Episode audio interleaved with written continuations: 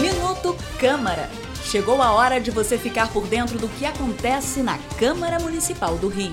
Minuto Câmara, um giro pelo Legislativo Carioca. A construção de uma tirolesa de mais de 750 metros no Pão de Açúcar foi tema de um debate público promovido pela Comissão de Cultura da Câmara do Rio. Foram ouvidas autoridades e representantes da sociedade civil, tanto os contrários como os favoráveis ao projeto.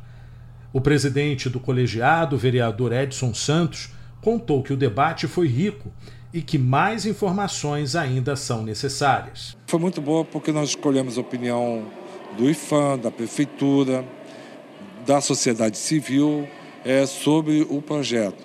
E tiramos de convidar o conjunto de vereadores dessa casa a fazer uma visita ao Pão de Açúcar para conhecer o projeto que se tem para o Pão de Açúcar e a partir daí podermos ter de uma forma mais segura uma avaliação sobre o caráter é, do projeto, se é positivo para a cidade, se traz um bem à cidade ou não. De acordo com a Prefeitura, o projeto para a criação da tirolesa já foi autorizado pelo IFAM, o Instituto do Patrimônio Histórico e Artístico Nacional.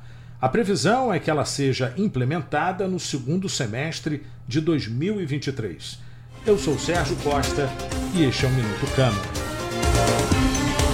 Minuto Câmara, um giro pelo Legislativo Carioca.